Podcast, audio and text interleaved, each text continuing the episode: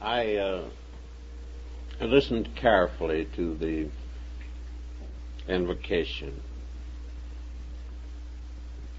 To me, one of the most significant things in the world is the realization that we can come together as a group of people like this and begin to mobilize our energies in helping solve probably one of the major problems confronting our nation today. Old Abraham Lincoln once said, and he studied about this problem because he had a law partner who was an alcoholic. And he said that this problem was a cancer that was eating at the very vitals of our society.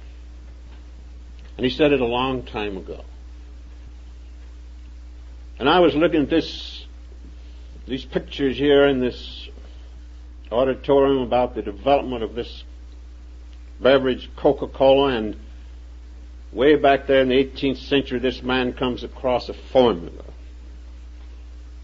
But in 1780, Dr. Thomas Trotter of England said that there was a form of drinking that was a disease.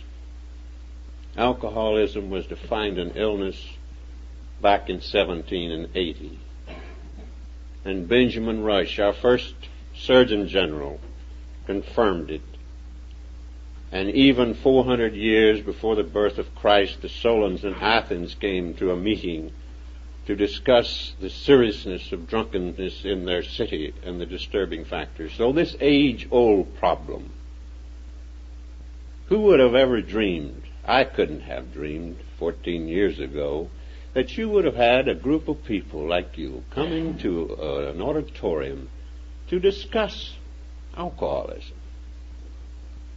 I, I just, it, it's still marvelous to me how much progress has been made in the last few years. When I drove into Abilene, I, I hadn't, I had been here once or twice when your streets were being torn up, but just just long enough to get out. but I marvel today at, at, how clean everything was and how wide these streets, and you've got in new sewage lines, and you've got in new water lines, and you've got overpasses. You've got three great schools. You're an educational center. Some year or two ago, I spent a whole day in the Abilene High School talking to the senior class. Nice conference the president of the student body Nice interviews with the principal and the dean of girls. And as a little kid, the first telephone I ever saw was in Abilene. The first time I ever rode on a Pullman car was from here to Fort Worth. And the first automobile ride was here in Abilene. My father was a minister here a long time ago. So I, I love Abilene, and I love your progressive spirit, and I love the fact that you saw fit to clean up your town and beautify it. And we in Austin, where I live, are a little bit jealous of you. I, I'm, I'm just glad that you did it. It's going to have a very wholesome effect all over this state. And it brings you to this point. Some people say, well, I have no alcoholic in my family. I, I don't uh, I don't need to, to discuss this thing. It's it's no problem with me. It never has been. And we kind of think about the repercussions of your cleanup here and your beautiful streets, how that's going to affect all of the state of Texas for something good and constructive. It's a symbol. It's contagious. And likewise, it'll be contagious if this council if your council here will function and operate as it's capable of doing, with the same spirit of cooperation that exists in your city and all other endeavors, then your council will become a symbol for so many cities that are struggling to find ways and means to, to develop a program of education on this problem in their community. I hope that new officers directors will accept the challenge and do your best. I, I, I, can't help but believe it would help so many others as well as yourself. The little subject I had was the uninformed, the misinformed, and the informed. And I suppose in talking about alcoholism that we first should say what it's not before we say what it is. Because we have so much confusion about it anyway. And probably the most confusing thing about alcoholism today is the name itself. Alcoholism.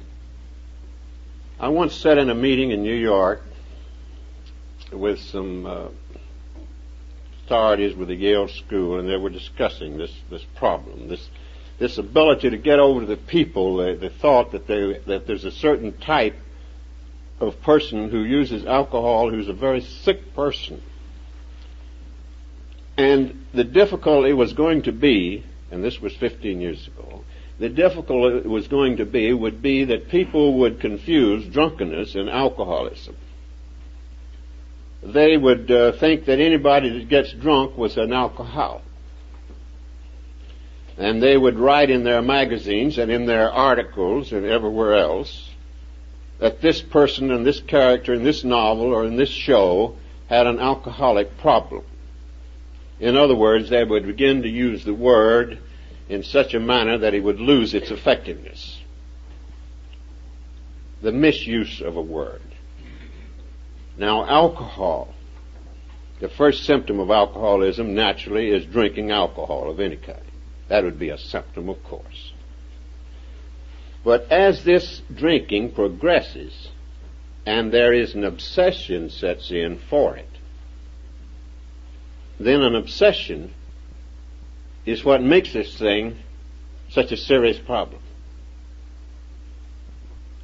I, I feel like that if we could get over just this simple thought that the alcoholic's drinking is only a symptom of his problem. And when he gets sober, dry, physically, he is just in a position for treatment of his illness. If that simple thought could be gotten over. If it could be gotten over to families of AAs, if it could be gotten over to the AAs themselves, if it could be gotten over the general public.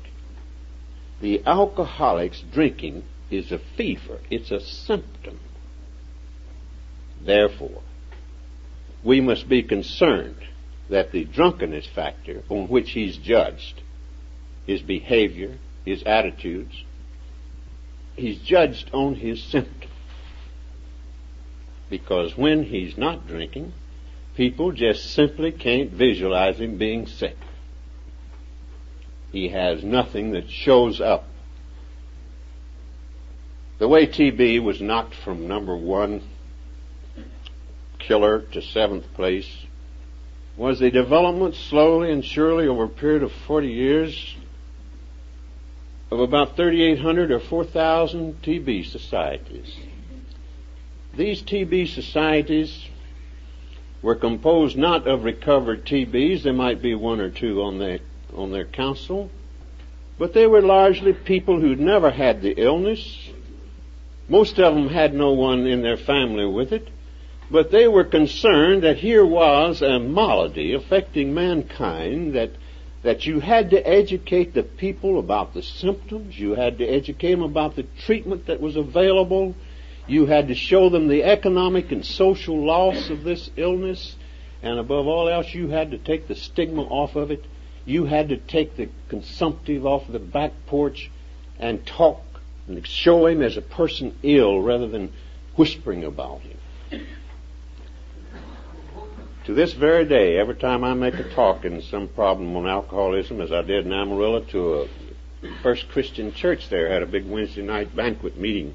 We had a good time because this problem should be talked before every ethical, organized group in a community. So after there was about three or four people, one of them called on the phone later. They didn't want to talk about it even there. But they were aroused a little bit because one had a husband, one had a brother, another had a relative. And now they were getting concerned that maybe they should inform themselves on what part do I play in the recovery of my husband? Do I have a part in helping my brother. And you know, they were still hesitant. They were still wanting to talk quietly. Now I, I can understand that, and I have no, I'm not criticizing. But someday we've got to talk about this thing right out like we would TB. And I know of no way in the world to bring this problem that's out of control in our country, to bring it in control or under control, is to do it with these councils. These people who are just want to inform themselves.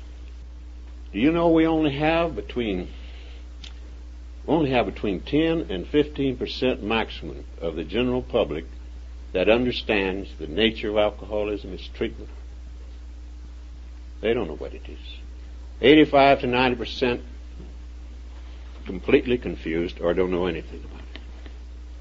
They're misinformed. Terrific. I don't believe there's any solution except to mobilize the community resources. I don't think any one segment of society can solve this problem. I think groups of people who may be in disagreement, they may be in disagreement on how the person becomes an alcoholic or whatnot, but I think we can prayerfully all join hands in helping the sick alcoholic get well. I think it's a Christian attitude. I have never heard anyone that, that wouldn't subscribe to it that this person, we may not agree on how he became an alcoholic, but we can all join hands in helping him. And that one statement made by the president of a university in Dallas was the development of a great council on alcoholism. Because there were people there who had all kinds of opinions. I, I don't, uh, I think there are moral issues involved in the process of alcoholism. But I think when the person has passed over into the area of the obsession for it, and the chemistry of his body won't let him use it without getting drunk. When those two things have come together, coupled together, an obsession on one hand, and the word allergy we use on the other, whether it's a psychological allergy or a physical allergy, a sensitivity or whatever you wish to call it, when those two things exist, we have a very sick person. A person might have taken poor care of himself, stayed up all night, caroused around, drank too much, and he might have developed TB. But I'll guarantee you, if you will move with me over to the City County Hospital in Los Angeles, many years back, I was taken off the train in an ambulance and taken to a hospital. I was an alcoholic. I had left Washington D.C. I'd traveled. I, would become one of these persons who'd lost everything and just running around all over the country. Now they took me to this big city county hospital because I was shaking completely all over. I hadn't had a drink in a day or two, but I was completely collapsed from the impact of it and the lack of care and the malnutrition that goes with it. They were put me in this big ward next to a person who had been taken there because of tuberculosis, an active case. And the social worker came by to interview us. And I remember listening to the questions she asked this man with TB. She was concerned only with his present condition. She did not say anything in the world about how he might develop it, she wasn't concerned about anything but how can I help you? We know you're sick because we can take a slide and put it under a microscope and we can find germs. And if I can find a germ, you're sick. She came to me. She looked at my little card there. And she began to say, Isn't that a shame? Isn't it a shame? Here your father was a minister. Here you used to be principal of high school. Here you had all of these fine things in life, and now look at you. And I can still hear her high heels and her tongue clicking as she walked away. What did that do to me? That made me feel like the very thing that was killing me. That I was a victim of self-inflicted vicious habit. And all I had to do was to quit drinking and everything would be all right. And that would be true with a person who gets drunk because he wants to. But it's not true with an alcoholic. I was once talking to a group of ministers, and the question arose in Fort Worth there. If this is a disease, where is the germ? Now, the way I was brought up, there was never any drinking or anything, and there was no stronger worker of the prohibition movement in the world than my father. I've seen him have knockdown, drag out scraps. I've seen him go through the hell of, of all the embattled communities. And so when I came up in the world, I knew all of these things. I was also very, very conscious of being brought up in such a way where I loved my family and I loved God too. And so, when I became a victim of this illness, and here I want to describe a misinformation too. There's a certain percent of alcoholics, there's a certain percent of people, there's some here tonight, who probably never drank, who, because of some reason no one knows, it may be in the enzyme system of the liver, it may be some other physical liability, but there's a percent of people who, if they used alcohol at all, would get drunk immediately. They never had any. No one knows why. The best scientists don't know why. And I was one of those people. There was never any element of control. The first time I used it, it was overboard. But I was also one of those individuals that alcohol did something for. Here I was, a lonely person. I can't remember up until the last few years when I wasn't lonely. Even with the presence of my loved ones, there was a feeling of loneliness. I think I was born lonely. I know I was born with a, a as I said, somebody tired. I think I've always been tired. Uh, I was uh, a person who sure did like to have things done just right. I wanted. I was a perfectionist. Many alcoholics are that way. I had an enlarged conscience. Most alcoholics I know do. They are so sensitive to what's right and wrong that when they do something wrong, their sense of guilt lasts with them longer than anybody I know. They have more difficulty to forgive themselves than anybody I know. And yet, they want it and need it so bad. Because unless the alcoholic can forgive himself, he doesn't get well. Many of our relapses in alcoholism is due to that insidious thing of lack of forgiveness. And I was going on down the hill because I really felt that my best friends who advised me and talked to me knew what they were speaking of when they said all I had to do to get along all right, get well, to get your family back and things was to quit drinking. And when I quit drinking, I was not well. So you don't have to have a germ or a virus to be sick.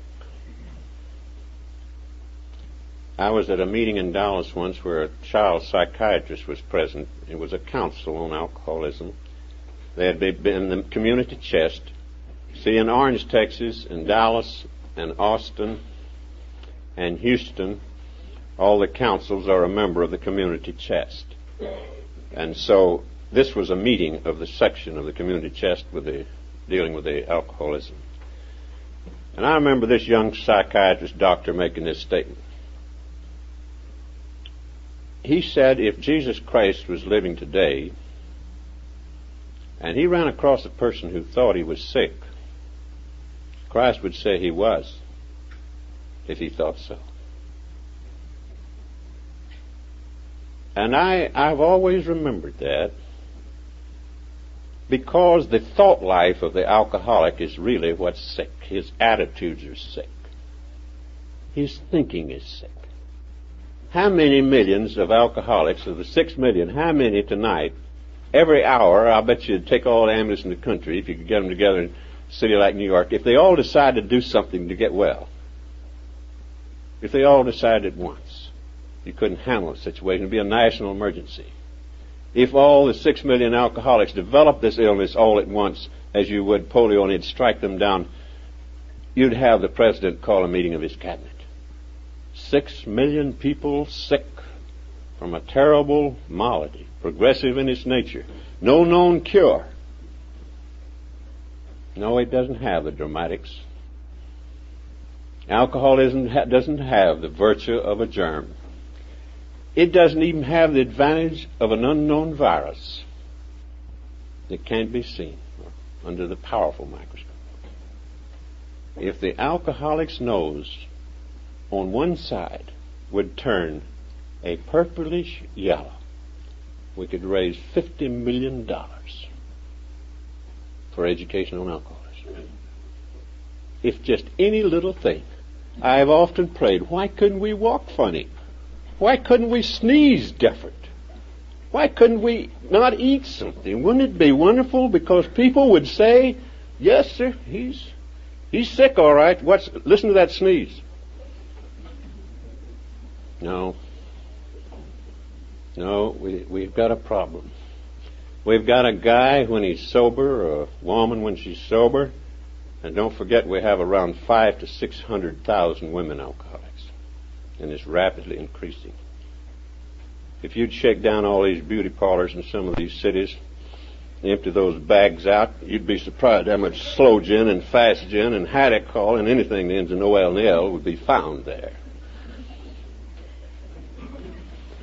I know some of these big department stores, if they could keep those guys sober at Christmas time, they wouldn't have any sale. But to get some little ranchman about half drunk and to go up there and buy all these fine clothes for their family, and then the first of the month comes along and they're mad for a year. You know, it's a funny thing about this stuff. Funny thing. So I told these ministers in Fort Worth, I said, well, you've got to look at diabetes. Now, diabetes is, uh, has no germ, no virus. I said, uh, as I heard a doctor say once, the, uh, the diabetic can't handle his sugar, so they give him insulin and they tell him to stay away from these sweets and and they'll put him and tell him exactly what to do. Now don't you use eating sweets. And then at midnight, this guy that's just got being told by the doctor not to use sweets, he has this obsession and craving for for sweets and he slips off downstairs and eats a big piece of pie. Doesn't think anybody hears him a little while he's gone into a diabetic coma. So, they call the doctor. And the doctor doesn't say, I told you so. What'd you break my rules for? Goodbye. I'm not coming to see you anymore. I'm through with you. Does he do that? No. He takes him to the hospital because he's in a coma and is an alcoholic in a coma just about like that, seriously speaking. Anytime an alcoholic gets to the DTs, he needs emergency treatment to put him in some place or a jail or some place where there's too many of them dying in jails. Every day. All they say he bumped his head when he was drunk or he's just a drunk. Well, let me tell you something. I don't think God in, uh, intended for us to lose our sensitivity to the suffering and pain of other human beings to the extent where we can say to a sick man, lock him up. This is the only illness facing mankind today where we punish him because he's sick. The only thing that does an alcoholic, you might save his life sometime to keep him from getting killed or hurting somebody else by locking him up, but to think that that's going to treat his alcoholism is like treating the crutch when the man's leg is broken. The symptom of alcoholism is drinking, but let's stop there and look at this compulsion to use a substance that you're allergic to. We cannot use it. We who are alcoholics, and most of the 38 states that have commissions on alcoholism and local councils, most of them who are out in the field are recovered alcoholics. And the scientists and the doctors and the people who are doing the research and the members of the council are in most cases non-alcoholics. And isn't it a wonderful thing to see recovered alcoholics as individuals, I don't mean as groups of A's or anything, but as individuals joining hands and helping each other arouse a community interest. I know a little town that couldn't afford a council. I don't think they ever heard of one several years back. But there were a few A's there. And you know, every week they had a little luncheon, and each AA would bring a businessman as his guest to this little luncheon until they practically educated the businessmen there. Exchanging. If you go to the Yale School where you'll have 160 people, you'll have nurses, doctors, ministers, You'll have all kinds of people. And then you'll have 20 or 30 AAs, and they sit together, eat together, talk together. It's like a lady up there, once I was making a talk, she said, I declare, I can't believe you're an alcoholic. Well, I said, that's what I am. I, I, I don't drink. I, I have to, I can't drink. I said it would. It, it's dangerous for me to drink. I said I can take a drunk, but I can't take a drink because of several reasons. Now I said I know what's wrong with me. Now what's wrong with you? Because everybody has something wrong. Everybody has some deep serious problem. So we alcoholics sometimes think we're the only ones with a serious problem, and we're so mistaken because everyone in this room must have something that's disturbing to them. So we need to know each other better, and we need to understand each other better. But just remember when this alcoholic quits dr- drinking, he's just getting ready for his treatment. Another misconception, it's a weakness. Some of the strongest willed people I've ever known in my life developed alcoholism. In fact, the matter is, I don't think a low, weak willed person is likely to develop it because I don't think he'll work at it hard enough, long enough to become one. I think he's got that much energy, ambition. Strong willed? Sure, he's strong willed. But he's on a wrecking crew instead of a construction gang, so he has to change wagons.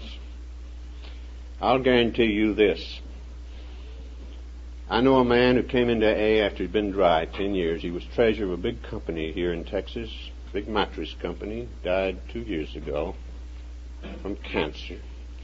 Wrote his own funeral sermon, had the AA prayer in it, and made a wonderful contribution. In fact, the last time I was with him on a meeting, we went to the stockade, the prison in Fort Camp Hood. And all of those prisoners were sitting down on the floor. And I was talking to them about this problem how interested they were, and how helpful, and how 70% of them were there because of this problem. It's kind of a frightening thing to you. But this man spoke to them, this businessman.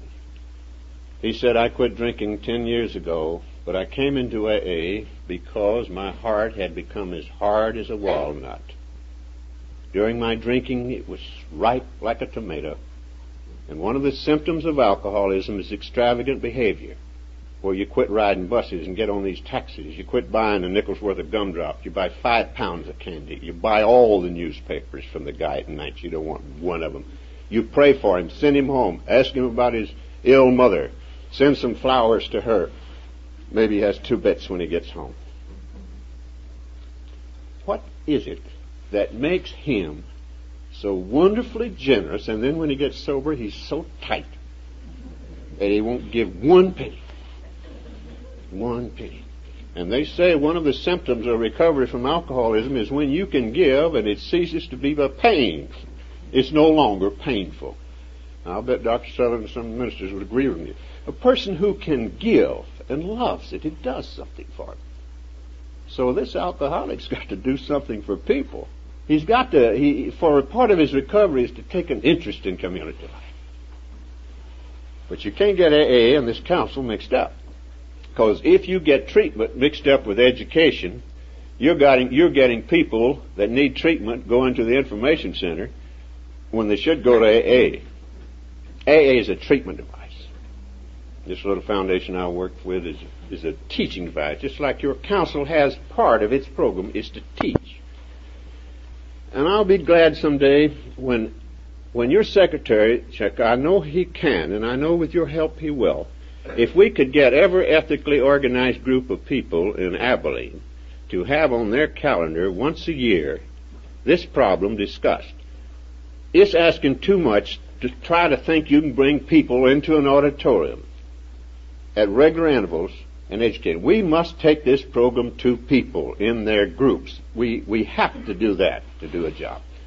But if we could ever get, well, I've often said if I could get the Junior Service League and the Junior Chamber of Commerce behind this thing, we could keep a hundred thousand people from dying the next twelve months. I believe that. I know what can be done when people get a deep conviction. But you've got to get rid of the doubt before you can get convictions. We've got to get rid of the idea that only the weak-willed and weak are affected. We must get rid of the idea that it's just a, a terrible habit that he drinks with his will and he wants to be that way. The alcoholic doesn't want to be sick. No one wants to be sick. And as I told those ministers, I said, you may not believe this is disease. There's certainly no germ to point to. But if you can realize this one thing, take my life, as I told Joe, one of the ministers. You knew me at SMU, Joe. I said, I had a wife and two children. At 29, I was principal of, of one of our larger high schools. I had a lot of blessings come to my life. And I said, I sacrificed the loyalty and love of a family and the affections on the altar of alcohol. I sacrificed my credit in the community. I sacrificed my job and the broken-hearted mother who died worrying about me and a sister who nursed me through a drunk and I was in jail when she, when she died. Two children you haven't seen in years.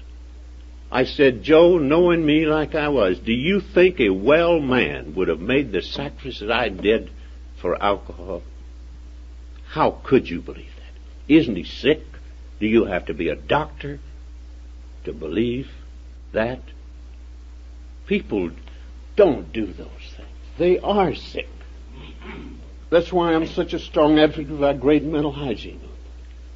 One of these days, many years, maybe several years off, but one day all of this field of education on alcoholism will be encompassed in the field of mental hygiene.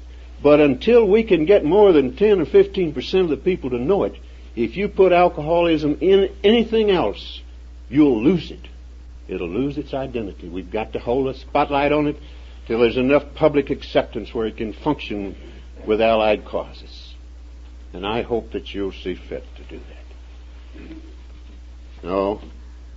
I, I believe that the informed people will realize that when a man's life, when his family life, or his business life, or social life, when that begins to be affected by drinking, and he knows it and does nothing about it and keeps on, You've got every reason to say, this man needs help. This man needs help. He needs to gain insight into something. When this man's wife says, this is a typical example, I'm citing an experience I had. A man's a CPA in another city.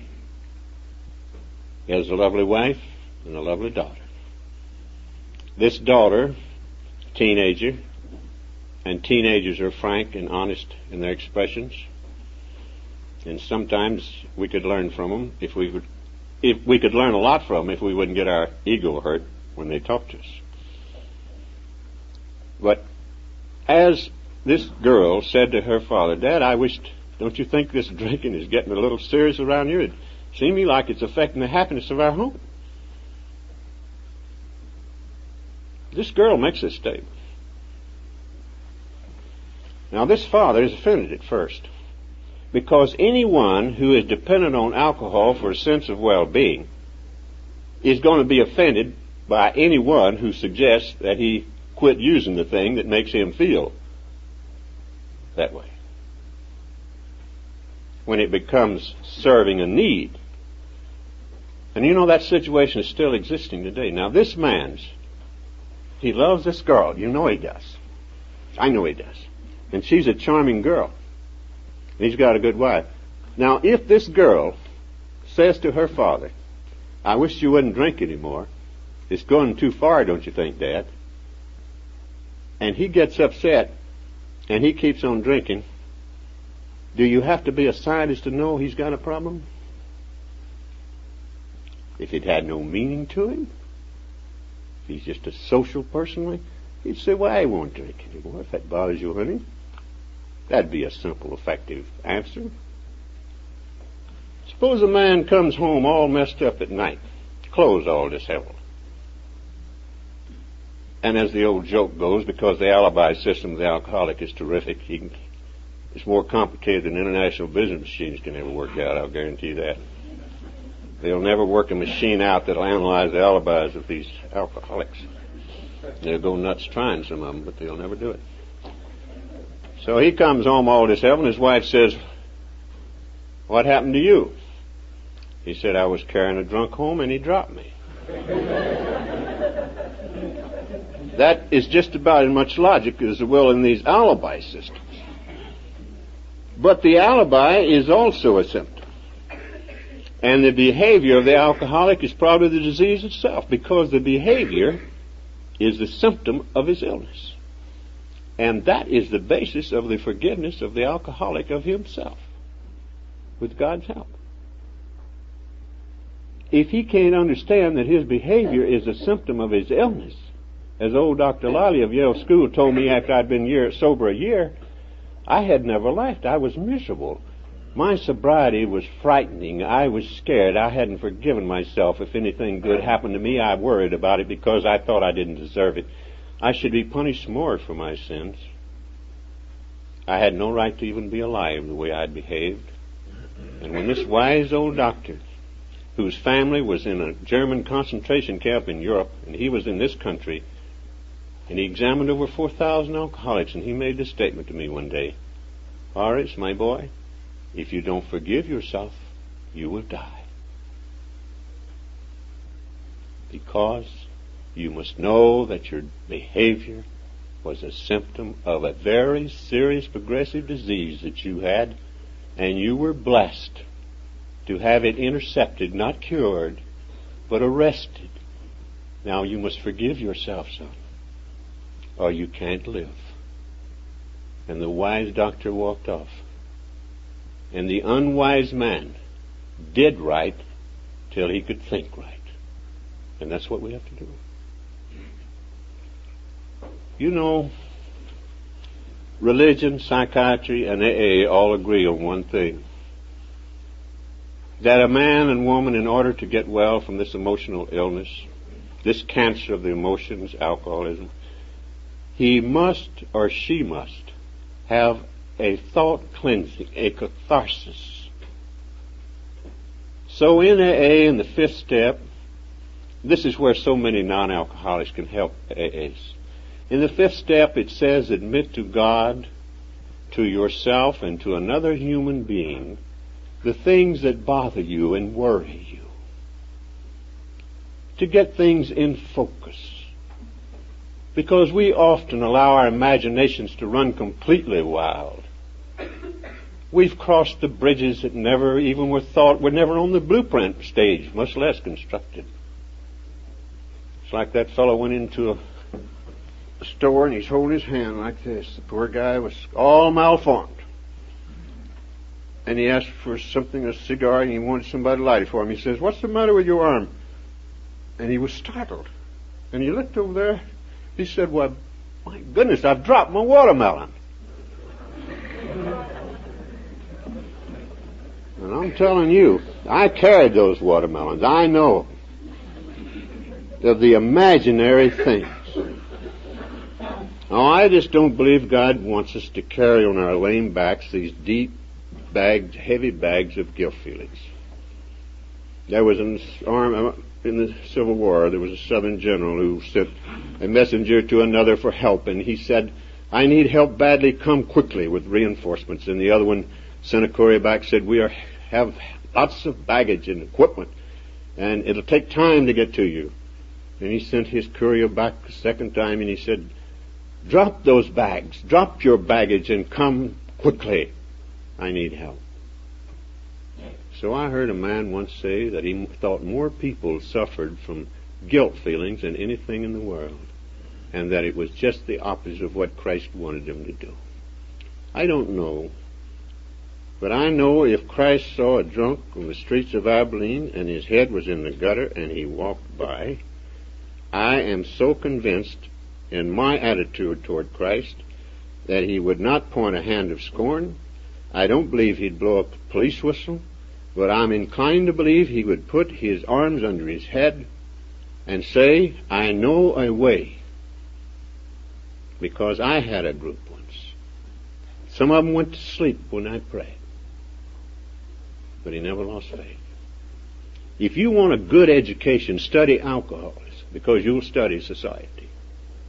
You'll study every avenue of it. And it will be revealed. Now, if we don't have more informed people, if we don't have people to realize that, did you know that about 80% of the sick alcoholics today are not on Skid Row or in jail? They are working people with families living in what is known the social alcoholic fraternity. Did you know over 60% of the alcoholics come into AA today have homes and families and jobs? When I came in in May 44, everybody had probably been locked up or in an institution or been declared hopeless. I not only had 54 doctors individually, but I had a whole medical school declare me hopeless in St. Louis. The entire medical school studied me as a hopeless case and I was rolled from classroom to classroom while the neurologists lectured, pointing to the young doctors that you better not worry yourself sick with these kind of people when they come to see you because you can't help them. That was my contribution to the cause.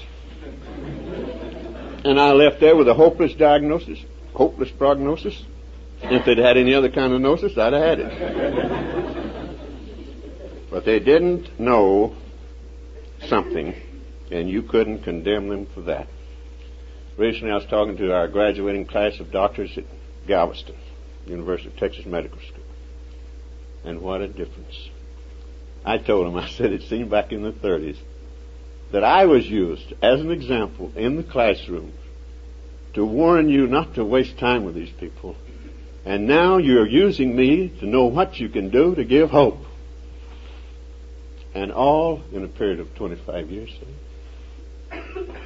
So that's why I'm so thrilled to see people like you come up. Because before the alcoholic can get well, he must have hope that he can. Genuine hope, and he can usually get that from a recovered alcoholic because the recovered alcoholic makes it possible for the sick alcoholic to quit lying. And he's had to lie so much in his life because lying with an alcoholic is a way of life. It's not something that you cultivate like these lies you and I might tell right now, but white lies. But it's a way of life. It's a protective screen. But you don't realize soon his mind can't remember anything he's telling other people. He's on the defensive so much that he's full of negativism. That'll make you sick. I think if you just get full of being negative all the time, I guess you'd get sick too. So when an alcoholic is given the privilege to tell the truth and quit lying to someone who's been through what he has, there's such a relief that I've seen it stop the shakes. No, that's, that's the truth.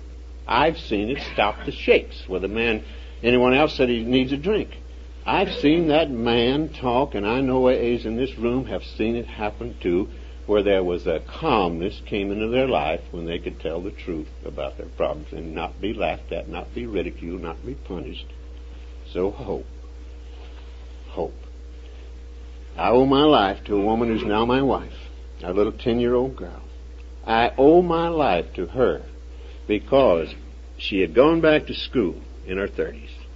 And that day in SMU, they lectured in sociology on the problems of alcoholism and the fact that there were 12 AAs in Dallas who were getting well. Where would I be had it not have been that that man lectured that day on the problem in May 6, 44? Where would have happened to me if this girl hadn't have been in that classroom? What would have happened to me had this non-alcoholic not known an AA in Dallas? There was no phone number. Why was it somebody knew John C? And why did I come up there after ten days of being sick drunk? And a person I'd never seen in my life had knowledge, had the truth about this problem. And all of these years in hospitals and everything gone, she was the first human being who ever spoke to me when I was drinking who said, You're sick. All of my hundreds of friends and acquaintances had always said, If you just quit drinking, everything would be all right. They were mixing drunkenness and alcoholism up. What a relief to be able to find out what was wrong with you. What a relief to know this, and this is important. Of all the illnesses, chronic illnesses affecting mankind, alcoholism has the best response to treatment. That's the tragedy of six million. That's the tragedy of 200,000 in Texas today.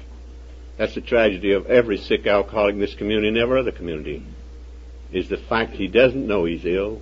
He doesn't know what a wonderful treatment he can get a treatment that once he takes can make him a better person than before he was ever sick. The philosophy of AA. So let's get rid of our misinformation. Let's get rid of all of this uh, facts that only the weak are affected.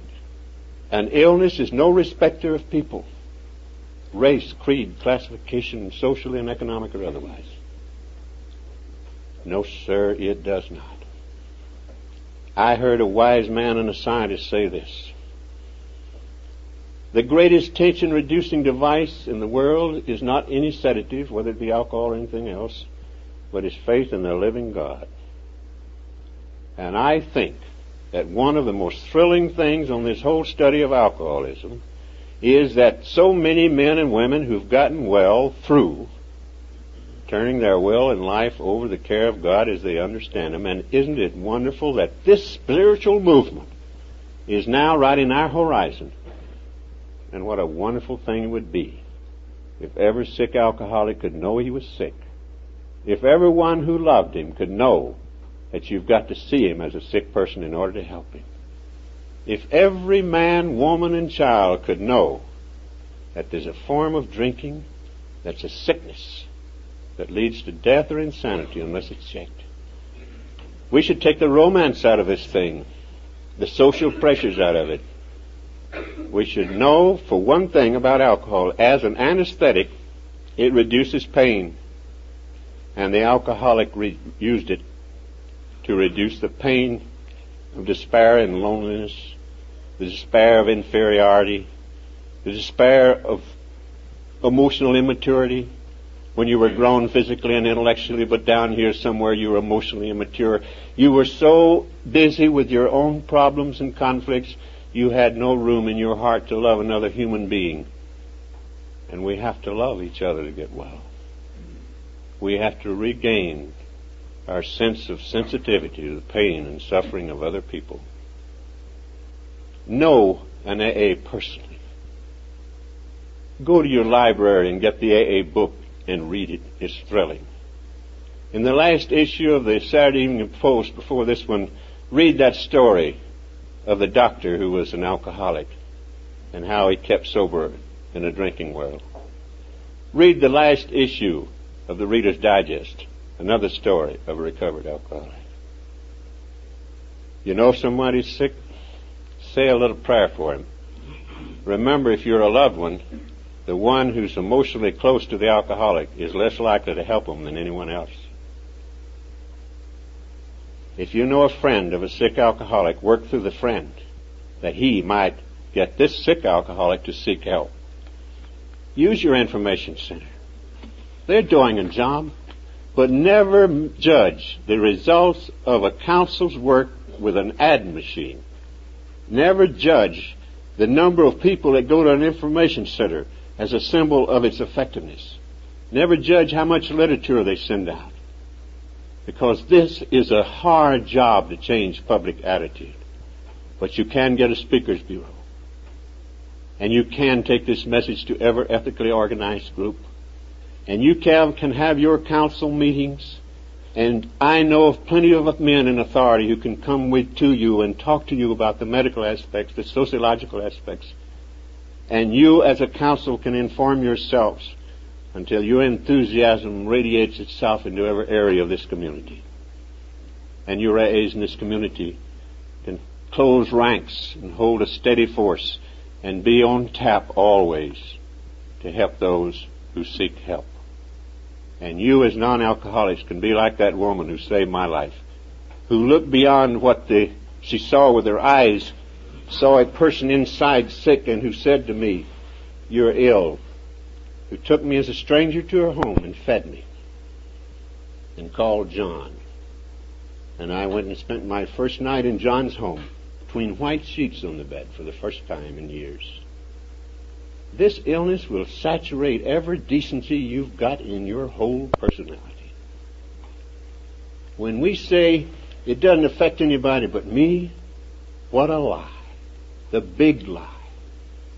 Everyone who lives in the area of an alcoholic gets sick. I know from a cold, disheartening experience that there's no deeper, more painful bruise than a little child living in a home where this illness is present who's so emotionally bruised that it takes them a long time to even learn to love their own father even though he's well. This is a serious malady. If you don't know someone, forget that. These high school kids have got to know the facts about this problem.